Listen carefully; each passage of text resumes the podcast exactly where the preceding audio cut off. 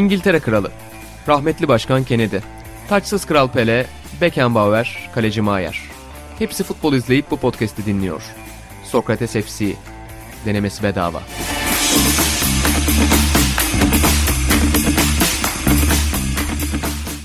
Sokrates FC'den herkese merhabalar. Ben İnan Özdemir, Atahan Altınordu ve Burak Balaban'la birlikte Türkiye'nin ödüllü podcast'i Sokrates FC'nin yeni bölümünde karşınızdayız. Atahan...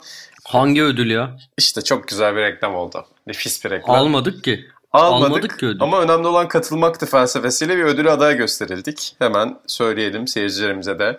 18. Radyo Boğaziçi müzik ödüllerinde ki çocukluğumuz Kral TV müzik ödülleriyle geçtiği için aslında yabancı değiliz bu şey atmosfere. Atan sen de çok yakından takiptesin müzik dünyasını. rbmüziködülleri.com slash vote adresinden bize oylarınızı verebilirsiniz efendim. Sokrates FC çok seçkin bir grubun üyesi. En iyi podcast'te aday gösterilmişiz.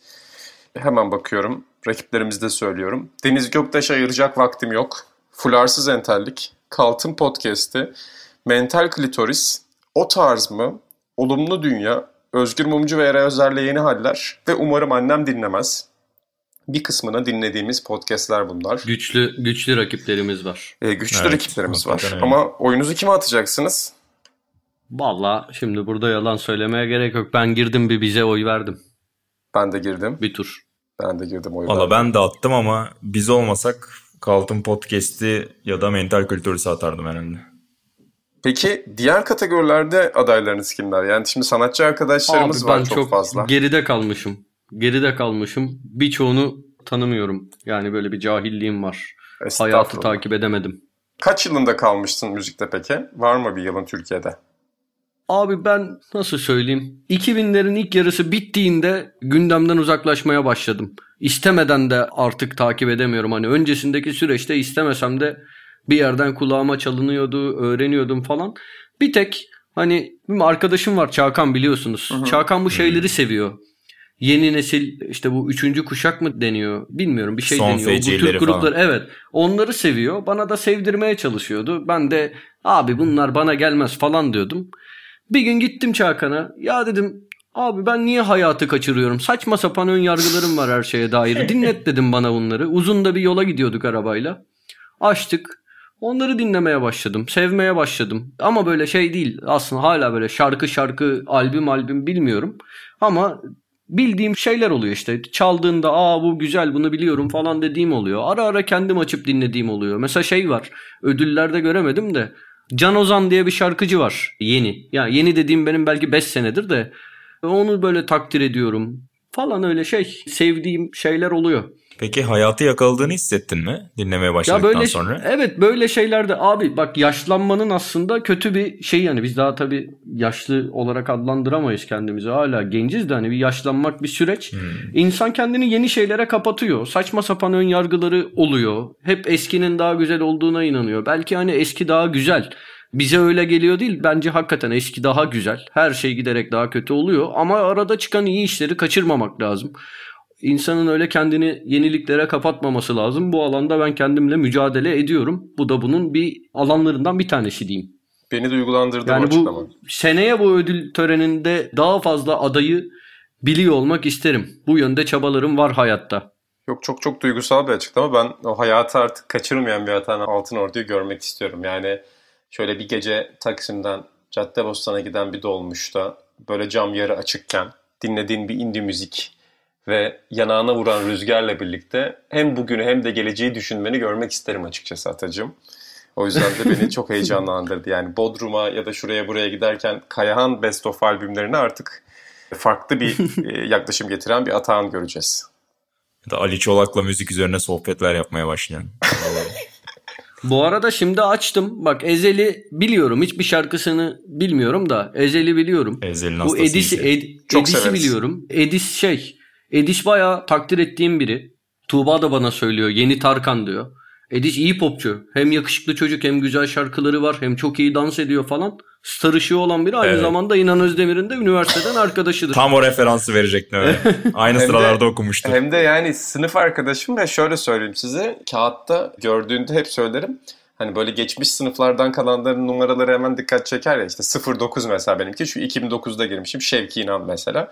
Onunki de çok yakındı bana. O yüzden hani aldığı bütün derslerde hemen hemen beraberdik diyebilirim. Ama o zaman Türkiye'nin en büyük popstar olacağını bilmiyordum. Bilseydim hemen bir arkadaşlık kurardım. Bir menfaat ilişkisi kurardım. Yok yapmazdın sen öyle bir şey. Bir, bir de şey söyleyeceğim. Madrigal'i de biliyorum. İşte o da yeni Türk gruplarından bence iyi iş yapıyorlar. Beğeniyorum ben. Öyle yakından takip etmesem de biliyorum. Sonra bu kliplere falan bakıyorum. Bak bu Nova Norda falan çoğunu ilk kez duydum. Gazi Sokak Yol var onu hiç sevmiyorum. Neyse bunları tek tek konuşamayız tabii. Evet, Ama uzun bir şey liste. de yapalım mı? Seçilemezsek de ödül törenine gidip biz atandık. Boğaz içinde biz en iyi podcastiz diye gidelim mi? İşte beklediğimiz şey buydu. Güzel. Güzel. Ya, in- inanılmaz bir açıklama olur. şey vardır abi. Buracığım sana da adaylarını soracağım. Biraz uzattım biliyorum ama en sevdiğim ödül konuşması. Yani çok güzel ödül konuşmaları var ama 90'ların ortasında Lars von Trier bir Danimarka film ödüllerinde şey yapıyor. Ödülü kazanıyor. Zaten gitmiyor ödül törenine bir kere. Kasetle görüntü yollayarak orada farkını öne koyuyor. Yani ödüle dair değersizliğini hissettiriyor ödülün.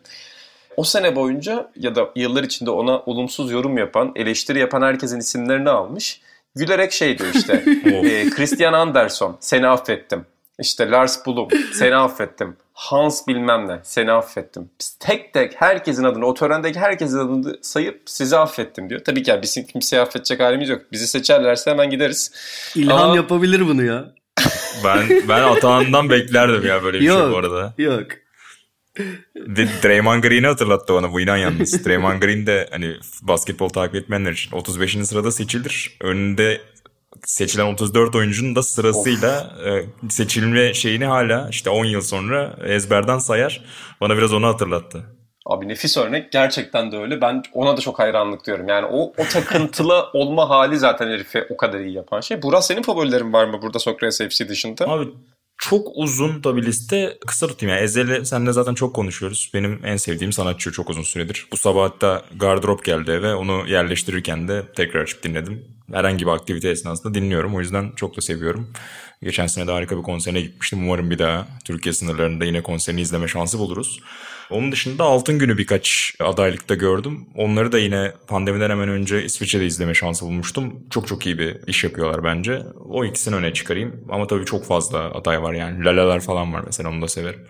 Uzun uzun saymayayım yani zaten 10 dakikaya yaklaştık. Yo çok güzel oldu. Seyircilerimize de söyleyelim. Yani ödül törenine de, ödülü düzenleyenlere de olumsuz mesajlar yaydık. Kazanma ihtimalimizi düşürdük ama olsun. Herkesten oylarını bekliyoruz başka podcastlerde Kime, bize de. kime Da- olumsuz mesajlar yağdık ya anlamadım. Yok şaka yapıyorum ya. Hani senin o yapacağın müthiş çıkıştan bahsediyorduk ya. ya da Lars von Trier olmaktan bahsediyoruz. Tarihe geçen o konuşmamızı istemeyebilirler. Ama çok teşekkür ediyoruz. Yani şaka bir yana bütün bunlar bir yana. Bize aday gösterdikleri için herkese teşekkür ederiz. Bizi Çok dinlemesi insanların bizim için zaten bir keyif. Kendi aramızda yaptığımız bu muhabbetlerin dinleniyor olması bizim için bir keyif. Deyip dergi reklamı yapmıyorum artık Ata. Geçen hafta yaptım zaten. Konumuza direkt girelim. Şampiyonlar Ligi ve Süper Lig gündemini biraz konuşalım dedik. Ama önce Şampiyonlar Ligi'nde finalin adı belli oldu. Hep böyle bir giriş yapmak istemiştim. Manchester City ve Chelsea karşı karşıya gelecek finalde. İsim olarak beni bayan bir final ama oyun olarak çok iyi oynayan, şu dönemde özellikle zaten Avrupa futbolu içerisinde formda diyebileceğimiz sayılı takımlar arasındalar. Atan önce sana sonra Burak'a soracağım. Nasıl bir Şampiyonlar Ligi yarı finali geçti sizin için?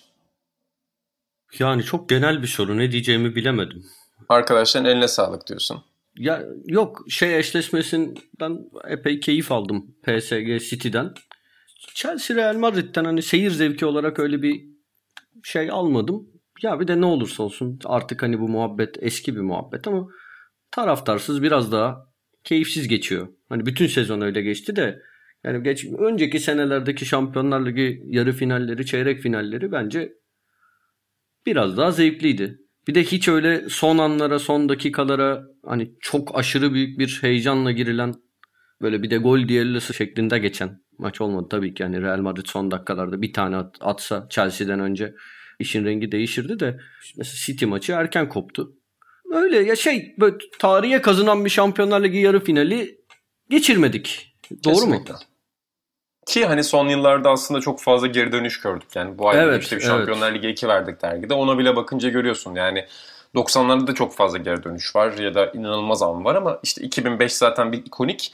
Fakat işte 2016'dan geçen sezona doğru bir çizgi çizdiğinde çok fazla eleme turunun garip garip şekilde döndüğünü görmüştük. Abi şey Barcelona Roma 4-1'den 3-0'a dönmüştü. Zaten PSG Barcelona'yı hiç söylemiyorum bile ama o 2017-18 miydi Roma Barcelona eşleşmesi? Roma'nın 17-18'di galiba. Ya her tur her maçta acayip acayip şeyler oldu. Çok şeyden itibaren son 16'dan itibaren yanlış hatırlamıyorsam Evet, çok zaten garip Ajax dönüşler Tottenham- oldu. Ajax Tottenham Evet, çok evet, evet çok Ajax Tottenham bizi de bitirmişti. O kadar şeyle gitmiştik. o sonraki sene bu arada ya. Doğru haklı olabilirsin. Ben hani 2-3 senelik düzlem diye bakıyorum. Bu sene öyle şeyler görmedik. O kadar tatlı geçmedi. Burak senin yani biraz takım takım da bakacağız tabii ki. Manchester City ve Chelsea'ye biraz daha yorum yaparız ama genel olarak senin için yarı final nasıldı?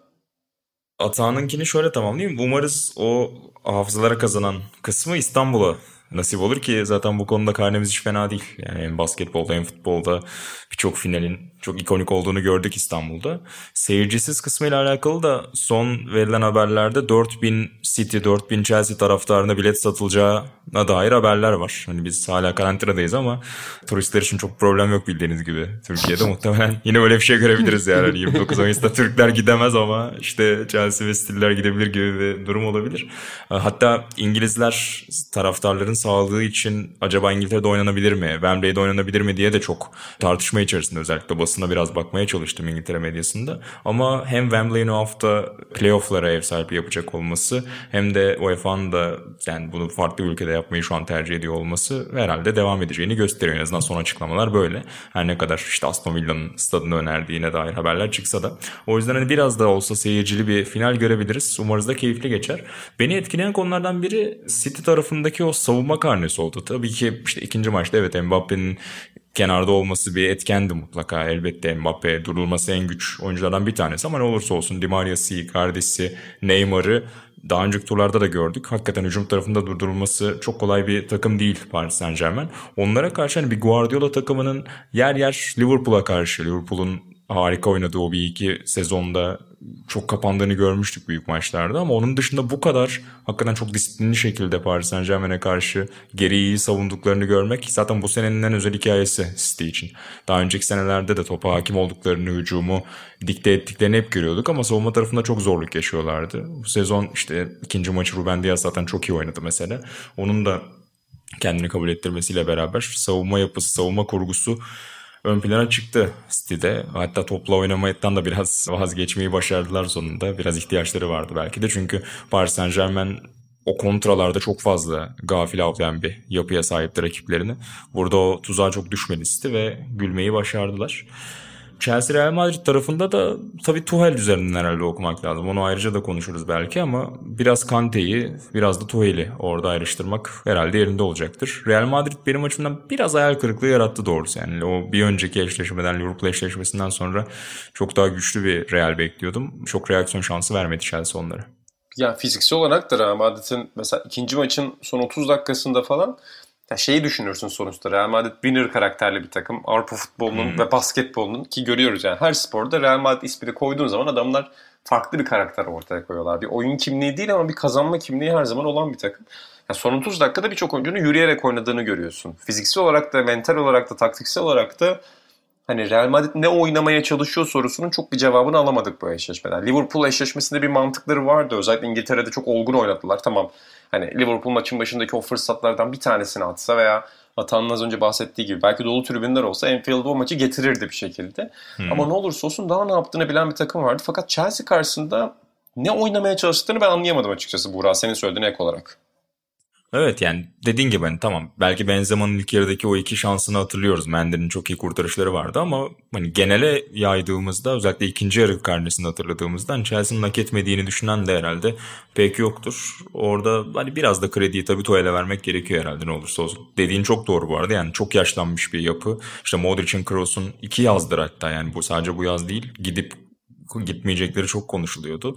Orada o çok değerli ayaklar elbette ama bazen çok dinamik orta sahalara karşı oynadıklarında elbette özellikle maçın ikinci yarılarında düşme eğiliminde olabiliyorlar haliyle. Çok kaliteli ayaklar ama Modric, Kroos artık belli bir yaşa geldiler tabii ki. Kante biraz ekstra güç oluyor onlara karşı. Atalan sen bir Kante hayranı olarak Kante'nin tekrar Tuval dönemiyle birlikte böyle ön plana çıkmasından mutlu musun? Abi çok mutlu. Ya zaten şey hiçbir zaman hani öyle şey geri planda kalacak bir performans da sergiledi diyemem. Ama gerçekten şu şu seride falan acayip keyif aldım. Şeyden de bu arada sadece Kante'nin değil inanılmaz bir etki yarattı Tuchel Chelsea'de. Yani baştan bu kadar etki yaratan, bu kadar bir takımı değiştiren böyle gelip de 3-5 ayda 3-4 ayda hatta çok az teknik direktör gördüm. Kante'yi hani bu seride özellikle hani öne çıktı da diğer oyuncuların da performansının bu derece artmasını herhalde kimse beklemiyordur. Hatta bizim Emre şeye dergiye yazmıştı önceki ay. Tuchel geldiği zaman şey tartışmaları vardı. Timo Werner ve Kai Havertz'ten verim alınamıyor. İşte Tuhel'i o yüzden getirdi kulüp falan gibi şeyler vardı. Hani hı hı. bambaşka bir şey çıktı ortaya. Çok hatta şeyi de geçen sene falan Premier Lig'de Chelsea artık ilk dörde giremez muhabbetleri oluyordu hatırlarsın öyle aman aman bir kadrosu yok Chelsea'nin. Hani diğer City ile falan karşılaştırıldığında çok gerçekten çok büyük bir iş yaptı. Çok çok büyük bir iş yaptı. Orada ya zaten Emre de senin bahsettiğin yazıda o fikrin aslında temelde yanlışlığını ifade ediyor ama şey fikri çok komik ya. Düşünsene Roman Abramovich'e gidiyorlar şey diyorlar. Sen Timo Werner'den verim almak için getirdin değil mi tuvali falan desen Roman Abramovich kahkaha atar herhalde sana. Ulan işim gücüm yok Timo Werner'den verim almak için mi antrenör alacağım Ya diye. hayır kaç ikisine toplam 130 milyon euro mu ne verdiler? Hani Tuhel'in avantajlarını konuşurken evet, bence anladım. bunun da lafı Hı. geçmiştir. Tabii yani. Ama yani sizin de söylediğiniz gibi çok etkileyici ve işte mesela Lampard Bütün döneminin sonunda falan Lampard döneminin sonunda falan artık böyle psikolojik olarak her ne kadar genç bir takım olsa da yani Chelsea'nin öyle bir avantajı var. Kadroyu iyi noktada yenilediler. Aslında iyi para harcadılar genç yatırımlara özellikle senin bahsettiğin evet. oyunculara. Ama psikolojik olarak o genç yatırımı sen yaparsın fakat takım kaybettiği zaman e sonuçta ne olursa olsun o genç oyuncuların reaksiyonu da biraz daha farklı oluyor. Her sporda görüyoruz. Yani genç oyunculara kazanmayı öğretmek ya da kaybetmemeyi öğretmek çok zor bir şeydir ama bu noktada Tuhel'in kısa sürede yaptığı etki çok acayip herhalde. Burak senin bu konuda görüşlerin neler? %100 inan ya. Yani bu arada az önce ikinizin söylediklerine de ufak eklemeler yapayım yani dediğiniz gibi o dönem işte sevgili Fatih de biraz anlatmıştı. Emre'nin de bu konuda yazıları vardı galiba. Yani İngiliz basını da özellikle işte yönetim tarafındaki kaynaklara dayandırıyordu. Hani biraz Tuel'e hani sinyal gibi de algılanabilir o tabii ki ama hani biraz daha Almanca bilen Alman kültürüne hakim işte Hasenhüttl ismi de geçiyordu Avusturyalı olsa da ya da birkaç alternatif daha geçiyordu. Ralf Ragnik'le görüştükleri konuşuyordu. Çünkü Tuchel aslında sezon ortasında bir takım almak istemiyordu. Yani ilk görüşmelerde sezon başında yazın takımın başına geçmek istediğini söylemişti ama işler Sean Lampard'la çok iyi gitmeyince Ralf Ragnik de o yarım sezonluk rolü kabul etmeyince daha ikna edici bir şekilde Tuchel'le oturdular ve hakikaten iki tarafında bence beklediğinden çok daha iyi gelişti şu ana kadar. Orada bence yani dikkate almamız gereken konulardan biri de sezonun sıra dışılığı. Yani genç oyunculardan bahsettiniz. Yeni bir ülkeye adapte olmaya çalışan genç oyuncular ve şu anki dünya düzeni yani şehri tanıyamıyorsunuz, doğru düzgün iletişime geçemiyorsunuz. Belki arkadaşlarınızla çıkıp o şehre alışmak için aktiviteler yapamıyorsunuz hazır pandemi şartlarında. Hal böyleyken onların uyum sürecinin biraz daha uzun süreceği aşikardı. Bir de Lampard özelinde oyunculara spesifik roller vermekte zorlandığı da söyleniyordu. Yani genç oyuncularla özellikle genç İngiliz oyuncularla çok iyi anlaştığı yerler anlatılıyordu Lampard'ın ama hani biraz daha işte Almanya'dan gelen oyuncuların daha taktiksel roller konusunda daha spesifik beklentilere sahip olduğu yazılıp çiziliyordu İngiltere basınında. Biraz Tuchel o konuda da zaten çok kafayı kırmış diyelim hatta amiyane tabirle bir antrenör olduğu için onlardan daha fazla verim almayı başarmış olabilir o açıdan. O da tabii ki çok yani ilk dediğim gibi acayip bir seviyeye getirdi zaten iki taraf açısından da. Ya bir, bir de, de tu... Hah, buyur Atacığım. Ya sadece şeyi ekleyecektim. Ya bir de Tuhel'i diğer teknik direktörlerin çoğundan ayrıştıran şey hani tek bir yapıda oynatmıyor takımını gidiyor Dortmund'da başka bir şey üzerine inşa ediyor sistemini. PSG'de başka bir şey. Chelsea'de zaten maç maç başka bir şey. Bu açıdan biraz hani Guardiola gibi. Yani çok yönlülüğü de etkileyici diye araya katmak istedim Buğra'nın bir cümlesine. Katılıyorum abi. Yani ben özellikle Arteta çok sallantıda başlayınca sene başında gönderilme muhabbeti vardı hatırlıyorsunuz. Yani çok çok istemiştim Arsenal'da. Çünkü hakikaten çok özel bir koç. Hatta Tuchel'in çok kabul etmeyeceğini falan düşünüyordum yani. Sonrasında Chelsea'ye gitti. Kadro kalitesi anlamında da yine Atan'a referans vereceğim. Az önce dedi yani City ile kıyaslanabilecek bir kadro değil aslında diye. O konuda çok farklı görüşler var. Yani çok genç bir kadro olduğu için hakikaten oraya hazır olmadığı henüz bir iki yıl olduğunu savunanlar da var. Bir yandan da sene başında yine İngiliz basında referans vereceğim ama şeyler okuduğumu hatırlıyorum. Ya aslında ligin en kaliteli iki kadrosundan biri. En geniş iki kadrosundan biri diye. Çünkü işte tamam Giroud'u beğenirsin beğenmezsin ama yedek forvet olarak okey bir şeyler verebiliyor. İşte Hudson Odoi gibi gençleri var. Mason Mount gibi gençleri var.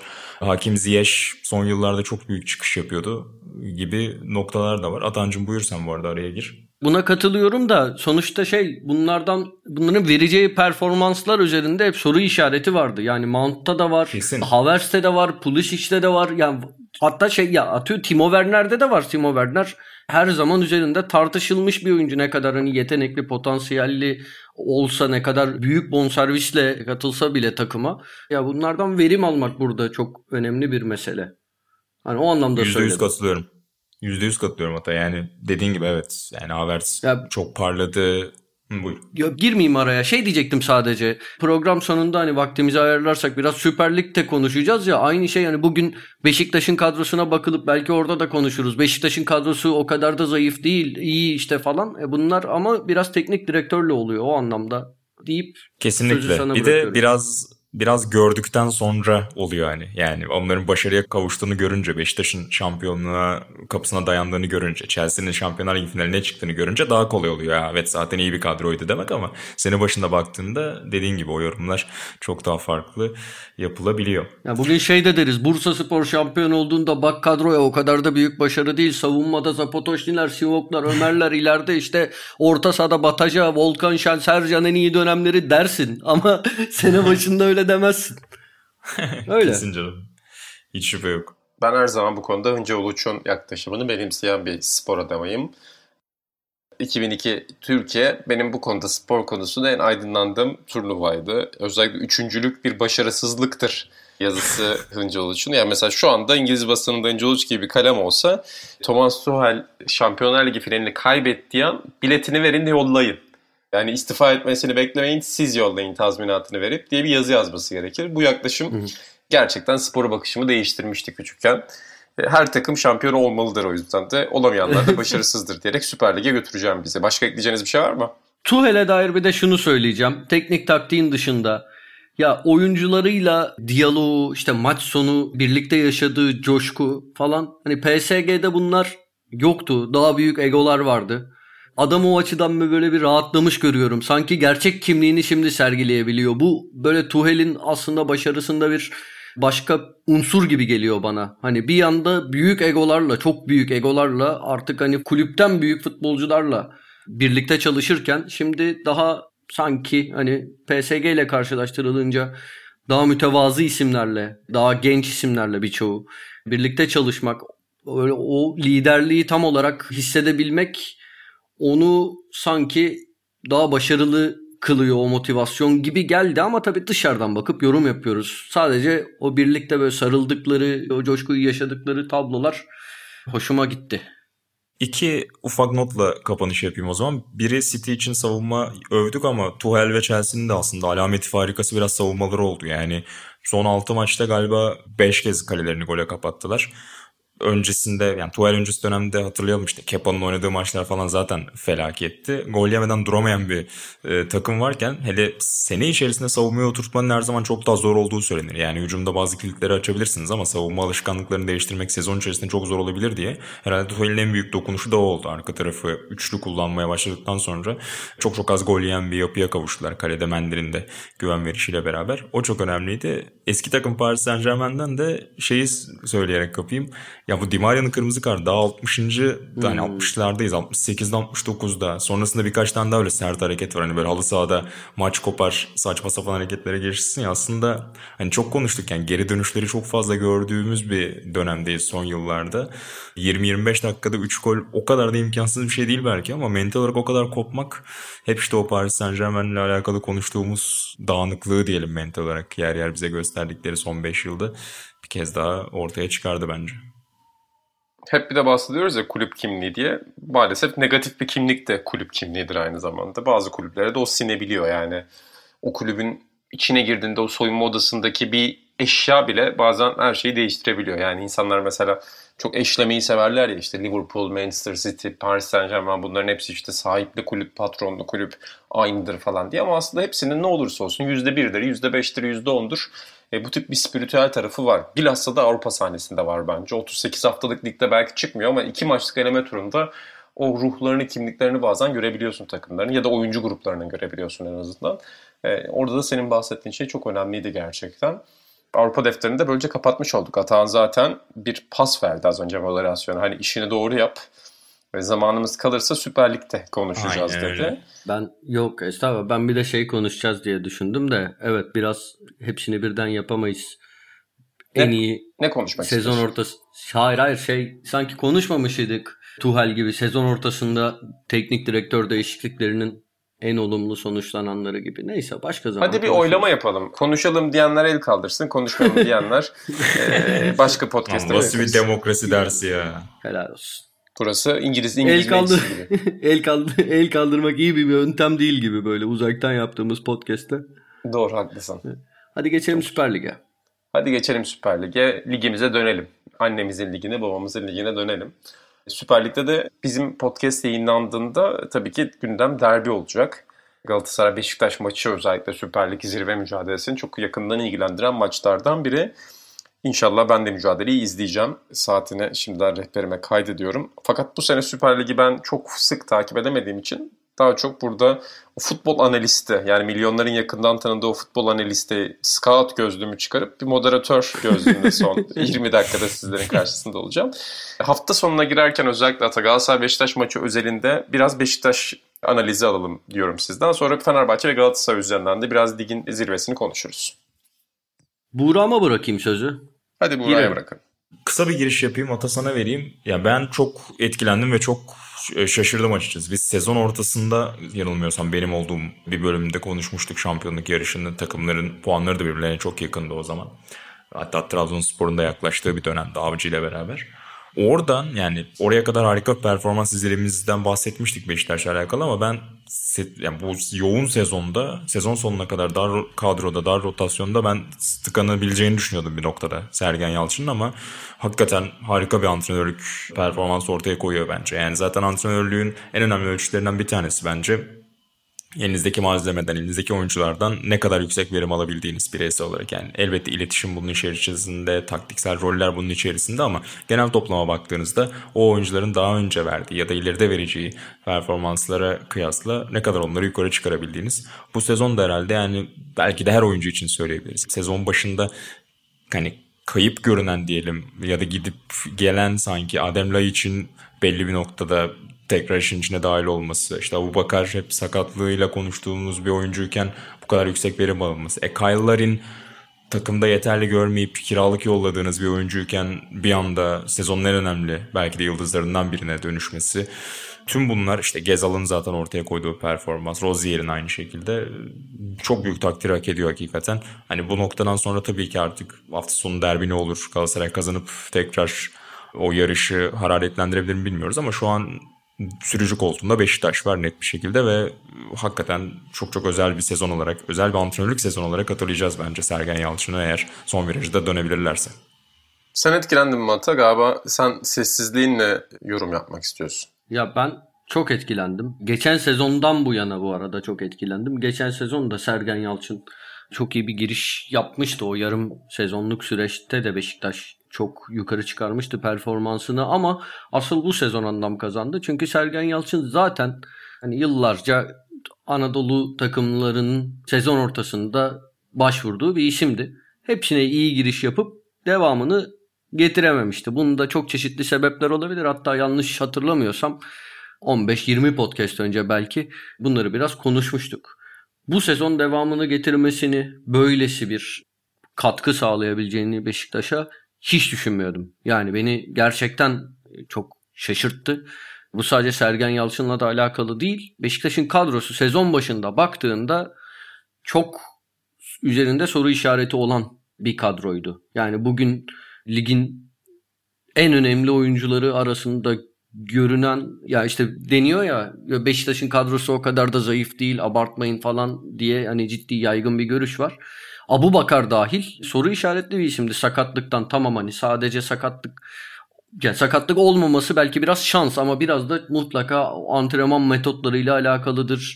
Bir takımda çok fazla sakatlık oluyorsa bu biraz aslında teknik direktörün ve ekibinin de hani belli şeyler haricinde, istisnai durumlar haricinde sorumluluğundadır. Veya işte ligde neredeyse bu penzayı geçip gol kralı olacak Larin sezon başında Beşiktaş hani kiralasa kapısını belki birkaç tane kulüp çalardı ligden. Öyle herkesin kadrosunda görmek isteyeceği bir oyuncu değildi. Kaç gol oldu? Bu Penza'nın hemen arkasında Beşiktaş bir kere daha 5-6-0 maç kazansa ki Arhan istatistik çıkarmış o maçlarda çok gol atıyormuşların. Neredeyse onu geçecek. Gol kralı olacak. Yüzüne bakılmayanların. Ya bu yaşında hala Atiba'dan böyle bir verim alabilmek ki yani yeri geldi 10 numara falan oynadı. E, Joseph tamam ona o gittiğinde de ligin en iyi orta sahalarından biriydi. Geldi hala öyle. E, ama yani şey Rıdvan'ı hani sürekli oynamasa da uzun bir dönem hani ligde 11 oynadı. E, Wellington hani üzerinde yine birçok tartışma. Ya Beşiktaş Fenerbahçe maçında hem 10 kişi kaldı hem stoperinde Necip vardı.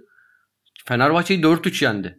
Yani ve Beşiktaş maçı izlerken diğer kulüplerden gerçekten ayrılan bir son haftalardaki Fenerbahçe'yi de biraz dışarıda tutabilirim. Son haftalarda Fenerbahçe'de bayağı iyi futbol oynuyor ama Emre Belezoğlu'nun gelişiyle birlikte Beşiktaş maçı izlemek zevkli bir aktivite. Bugün herhangi bir yani Türkiye'ye yeni gelmiş bir insana hani at, ya şimdi inan sen İtalya'ya İtalya'ya yer, gitsen bir yere yerleşsen fazla ligini çok yakından takip etmedin kendine bir takım seçersin değil mi? Seçmek Hı-hı. istersin bir bakarsın. Hı-hı. Abi böyle yeni birine Türkiye'deki takımların maçlarını izlet. Beşiktaşlı olur abi. Beşiktaş maçı izlemek keyifli. Yani daha ne yaptığını bilen bir takım var. Hani şeyi anlıyorsun. Hani bu takımın bir planı varı hissettiren az sayıda kulüpten biri bence ki Türkiye'de bu çok yaygın bir şey değil. Daha çok spontane oynanıyor. Dönem dönem parlamalar olsa da kulüplerde e mesela yani Galatasaray'ın da hem geçen sezon pandemi öncesi hem bu sezon o galibiyet serisi yakaladığı dönemde Galatasaray'da da bunu hissediyordun. İşte Fenerbahçe'de de şu an biraz hissediliyor. Ama bunu sezona yayan az kulüp oluyor. Ben gerçekten çok hayranlıkla takip ediyorum bu sezon Beşiktaş'ı ve şeyi de söyleyeyim yani Ligin bitimine 3 hafta var. Fenerbahçe'nin de Galatasaray'ın da hani Beşiktaş kadar olmasa da e, iddiası var. Ama ya bence bu sene açık ara Beşiktaş'a yakışıyor şampiyonluk. Beşiktaş hak ediyor gibi geliyor bana. Bilmiyorum katılır mısınız? Ve bu arada hani şey sakatlıklar da çok az olmadı. Yine yani işte Abu Bakar, Cenk Tosun aynı anda yerlerine oynayacak Gökhan Töre bile sakatlandı. Son haftalarda öyle sıkıntılar da çektiler ama Beşiktaş aşıyor yani engelleri. Belki Hatay maçına baktığında 7-0 bitti. Hani ilk dakikada kendi kalesine gol, gol oldu falan e, mutlaka hani şans da yer yer yanlarında oluyor kulüplerin. Ama iki hafta önce veya bir hafta önce Hatay ma- maçından önce yani o da çok zor geçmesi beklenen, ligini iyi oynayan takımlarından birine karşı bir maçtı. Yani bugün ya neyse işte böyle anlattım aslında boşuna uzatıyorum. Yok güzel güzel bir şey söyledin. Yani o verdiğin hani bir ülkeye gitsen o sene takip edip bir tane takımı seçsen mantığı çok güzel bir mantık bence. Yani uygulanabilir ki her zaman bunu mesela şampiyon özelinde söylemezsin. Yani gittiğin bir ülkede maçların sonuçlarını kapatarak izle. Her zaman şampiyon olan takımı tutmak istemezsin sonuçta. Oyun dediğin şey her zaman öyle çok zevk ve eğlence vererek kazanılan bir şey değil. Bazen sonuca da gidebiliyor takımlar ama herhalde yani Buran da fikri merak ediyorum. Siz Beşiktaş'ın hem sonuç hem de oyun anlamında çok farklı Tabii. olduğunu düşünüyorsunuz. Tabii ya geçen sene daha Başakşehir şampiyon oldu. Başakşehir'i izlerken keyif aldık mı? Tamam Başakşehir'i şampiyon yapmak çok büyük bir başarıdır. Başakşehir'in şa- Okan Buruk açısından ama ya biz bu sene başıydı galiba. Evet bu sene başıydı. Okan Buruk'la röportaj yaptık. Kendisi söylüyordu benim aslında oynatmak istediğim futbol değil. Benim anlayışım farklı. İşte ileride pres yapa. Benim orta sahalarımda işte teknik özelliği yok. Benim aklımdaki anlayış daha farklı. Bunları yapacağız ileride falan diyordu. Yani her şampiyon böyle olmuyor. Bu sene gerçekten gümbür gümbür, hak ede hak ede şampiyonluk yolunda ilerleyen. Şimdi biz bunu konuşuruz. 3 hafta sonra Beşiktaş Ligi 3. de bitirebilir. Mümkündür.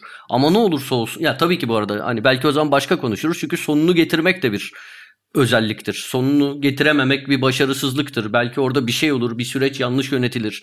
Bilmiyorum. Ama şu an baktığımda hak eden bir Beşiktaş görüyorum. Burak senden varsa son Beşiktaş görüşlerini alacağım. Bir de isterseniz bir Emre Belözoğlu sonrası Fenerbahçe'de biraz değinelim. En son biraz Galatasaray yorumu yapalım Süper Lig'in hafif zirvesini konuşmuşken. Evet yani Atağan dediklerine katılıyorum. Hani futbol olarak da çok tatmin etti Beşiktaş ve dediğim gibi yani girişte söylediğimi şöyle toparlayayım. Dediği gibi Atan belki sonuncu haftada işte Galatasaray deplasmanıyla başlayacak ve ilk 10'daki 3 takımla oynayacak Beşiktaş. Yani belki işler ters gidecek ve şu an çok ciddi favori olarak gördüğümüz Beşiktaş şampiyonluğu kaybedecek gibi bir senaryo da doğabilir tabii futbol bu ama ben zaten sene başındaki beklentilerime baktığımda hani Fenerbahçe'nin Galatasaray'ın sezona girdikleri kadrolarla kıyasladığımda Beşiktaş'ın kadrosunu yani şampiyonluk yarışında son haftaların içinde olacak bir Beşiktaş zaten benim için çok başarılı bir sezon geçirmiş olurdu. Hani o noktadan şu an geldiği bu noktada hani ben şampiyon olamasa da ikinci, üçüncü de bitirse ben başarılı bir sezon olarak addederim zaten Beşiktaş için. O yüzden de e, oynadığı futbolla da birleştirince hiç şüphe yok. Ki Hatay maçı da zaten bunun bir nişanesi oldu. Hem öncesindeki açıklamalarla beraber işte Sergen Yalçın'ın ve sonrasında elde ettiği skorla beraber. Ha, bu arada öncesindeki ee, açıklamalara rağmen pardon Burak bir, bitirdin zannettim. Yo, bitir bitir. Yok yok söyle söyle. Ya öncesindeki açıklama ben aslında Sergen Hoca'nın o kadar sert neye tepki verdiğini çok anlamadım. Yani Ömer Erdoğan'ın e, konuşmasını izlediğimde bu kadar sert tepki verilecek bir şey görmedim ama yani böyle hafta cumartesi görüşürüz dedikten sonra böyle bir skor almak tabii ki çok ilgi çekici çok yani şeyi bir camianın teknik direktörüne güven duymasını sağlayıcı bir şey.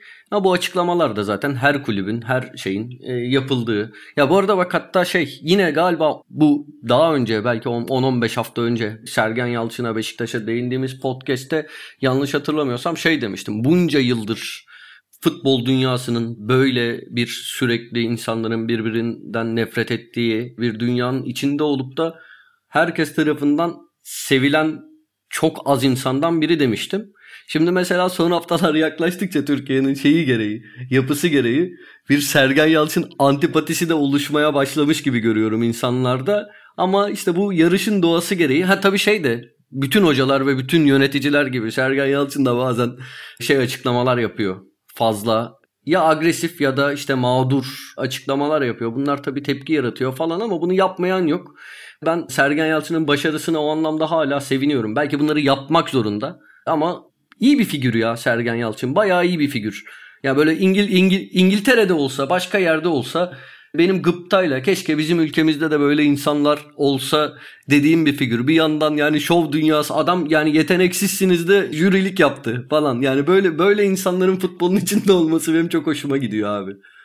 Ya bir şeytan tüyü var o aşikar. İşte o Hatay Spor açıklaması örneğinde muhtemelen tam olarak dediğin gibi tamamını izlememişti açıklamada. Evet biri söylemiş Dinlememişti. Ona. Ana bir şey söyledi. Onu aksettirilmesinde bir problem olmuş olabilir ama ne olursa olsun hani öyle bir iddialı açıklama yapıp sonra arkasını doldurabilmek ligin iyi takımlarına karşı elbette camiayı konsolide eder yani bu çok doğal bir sonuç ama dediğin gibi mutlaka yani biraz antipatik görünen açıklamaları herkesin olduğu gibi Sergen Yalçın'da olabiliyordur ama onun kredisi bitmez gibi. Yani 90'larda Tabii ya da 2000'lerin başında çocukluğunu geçiren ve futbola ilgi duyan bir insan Zaten çok büyük sempatiyle başlıyor Sergen'e karşı ne olursa olsun. Sergen diyor ön isimle zaten onu anlıyor. Sonrasında hocalık kariyeri, işte bir süre futboldan uzak kalışı, dediğin gibi şov dünyasında daha fazla görüşümüz. Sonrasında futbola dönüşü birçok takımla kısa sürelerle de olsa başarılı oluşu ve yuvasına dönüşü aslına baktığında hani 30 yıllık bir çemberi tamamlayışı ve şu andaki çıktığı yolculuk çok çok iyi hikaye tabii ki yani %100 öyle ve kredisi de bence bitmeyecektir uzunca bir süre. Ne olursa olsun o yumuşatır.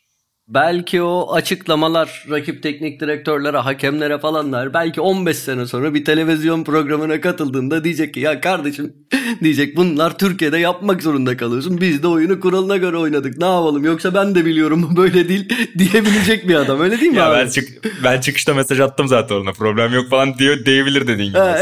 E, evet abi olabilir ya. Yani. Güleriz katıla katıla yürü. Hak da veririz abi belki yani. Çünkü bunu ya, bunu ya, yani yapıyor kulüpler bunu bu burada defalarca konuştuk.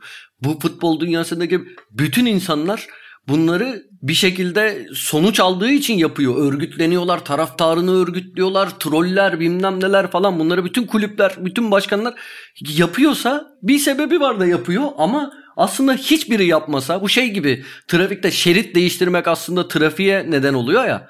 Gereksizin sürekli şerit değiştiriliyor. Kimse yapmasa aslında trafik sıkıntısı çok daha az olacak. Ama herkes yapınca da yapıyorsun. Böyle bir çıkmaz yol bu, kısır döngü bu. İşte ya. toplumsal sorunlara da değindi.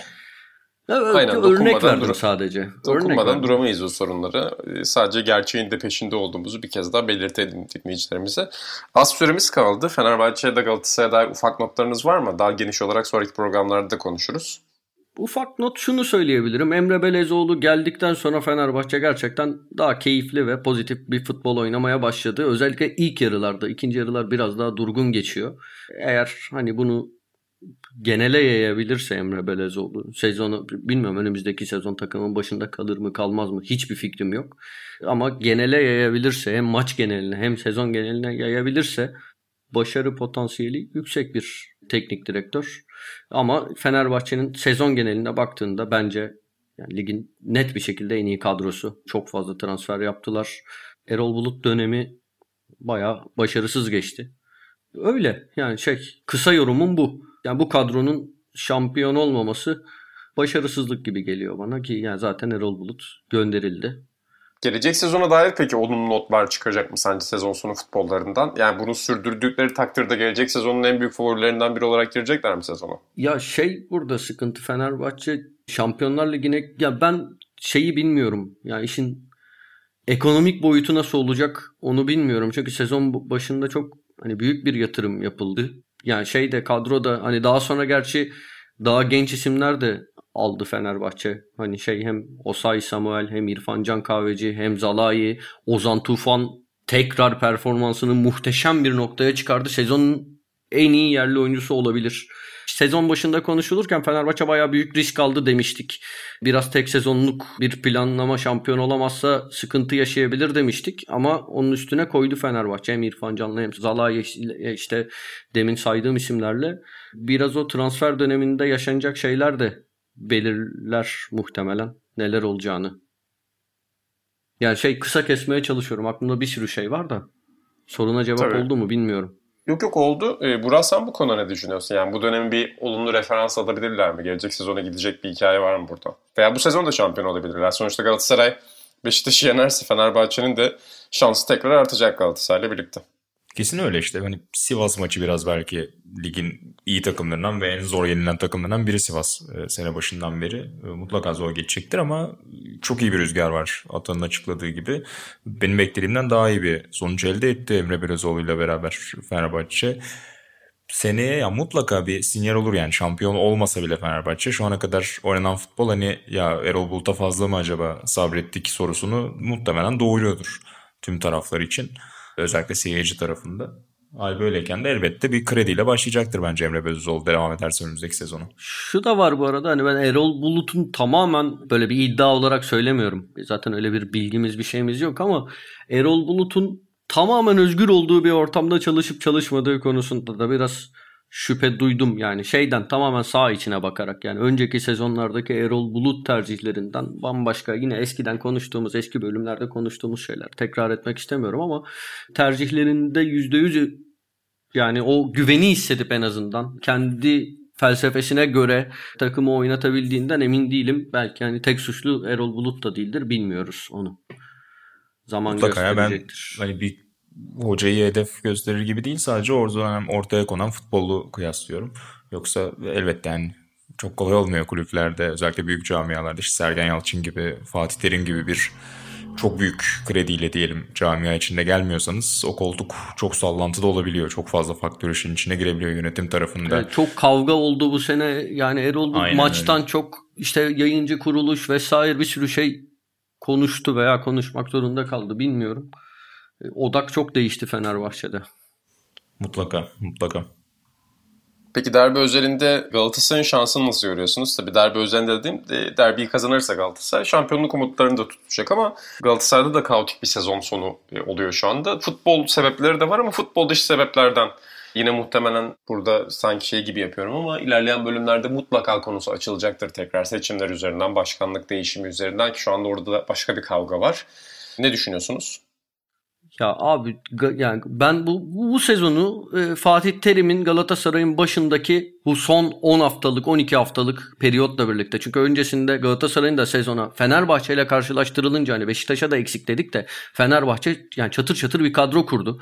Galatasaray'da savunmanın önünde oynayacak oyuncu yoktu kadroda. Yani bir tane bile yoktu. İşte Fatih Terim oraya Taylan'ı müthiş oturttu. Tayland da kesilene kadar ki belki orada sakatlık var bir şey var onları bilmiyoruz. İlk 11'den düzenli oynamaktan kesilene kadar çok büyük iş yaptı. Başka oyuncular Fatih Terim yine takıma kazandırdı. O eksiklere formüller üretti. Çok başarılıydı ama son 10-12 haftaya baktığımda Fatih Terim'in Galatasaray'ın başındaki en kötü dönemlerinden biri diyeyim yine yuvarlak konuşayım. Tercihleri falan çok garip geldi. Emre Akbaba çok kötüyken ondaki ısrarı, Babel'deki ısrarı, bir anda sezon başından beri çalıştığı sistemi, her şeyin hani artık otomatikleştiği birçok şeyi bırakıp bir anda değişik değişik e, şeyler denemesi falan hani epey bence yanlış yaptı. Ki yani Galatasaray'ın zannediyorum. Bakmadım istatistiğe de hani izlediğim kadarıyla, aklımda kaldığı kadarıyla ligin duran toptan en az gol atan takımlarından biri muhtemelen çok yiyenlerden de biri. Öyle düşünüyorum. Ee, ki daha önceki dönemde yani bu sezonun ilk, ilk yarısında en azından Galatasaray'ın savunması çok çok iyiydi. Hem bireysel hatalar hem duran top golleri falan bunu biraz bozdu. Takım bozuldu. Yani başarıya giden bir şey devam etmedi. Galatasaray ben yani böyle Fatih Terim takımı izlenimini hiçbir şekilde vermedi. Buna şey bile dahil. Yani eskiden şey olurdu bu böyle çirkin itiraz anlamında söylemiyorum. Sağ içinde bir hakem kararını hep beraber bir reaksiyon verilebilirdi. Galatasaray'ın birinin yani bacağını kıracak bir şey oluyor mesela. Lafın gelişi söylüyorum çok güzel. Ya kimsenin umurunda değil veya hani bir şey olur. Bunu her takımdan görmek isterse bunu böyle tekrar söylüyorum. Çirkin itiraz gibi söylemiyorum ama bir penaltı pozisyonu olur. Hani bir şekilde ya durursun hani var izlesin dur bak yani onları hesap edersin. Takımda o hava bile yok. Fatih Terim takımlarında bunlar olurdu. Fakat burada Fatih Terim'den önce konuşulacak yani bir kulüp başkanının oyuncularının seks partilerinden bıktık falan yani böyle şey şerefine falan dil uzatan açıklamalarının yaptığı yerde bu olayların %99'u falan önce yönetim tarafına yazar. Dolayısıyla yani Fatih Terim bence yanlışlar yaptı. Yani bunları konuşmak lazım. Yani çünkü şey de var. Öyle bir figür ki Galatasaraylılar için Fatih Terim hani birçoğu için şey gibi ya hiçbir yerde reisçilik gibi oluyor abi. Hiçbir şeyini eleştirmiyorsun. Öyle olmaması lazım ama kabahatin çoğu yönetimde Fatih Terim'in yanlışlarına rağmen demek istiyorum. Çok ilginç yani. Siz gördünüz mü bir kulüp başkanının böyle bir açıklama yaptığını ki daha neler neler bir tane örnek veriyorum. Evet yani daha sonra açıklamayı yalanladı ama muhtemelen kulüp dinamiği içinde saatlerce beklenmesi falan hani bir şeyleri o açıklamayı yalanlama süreci bile hani açıklamanın kendisine dair bir şeyler anlatıyordur muhtemelen. Evet.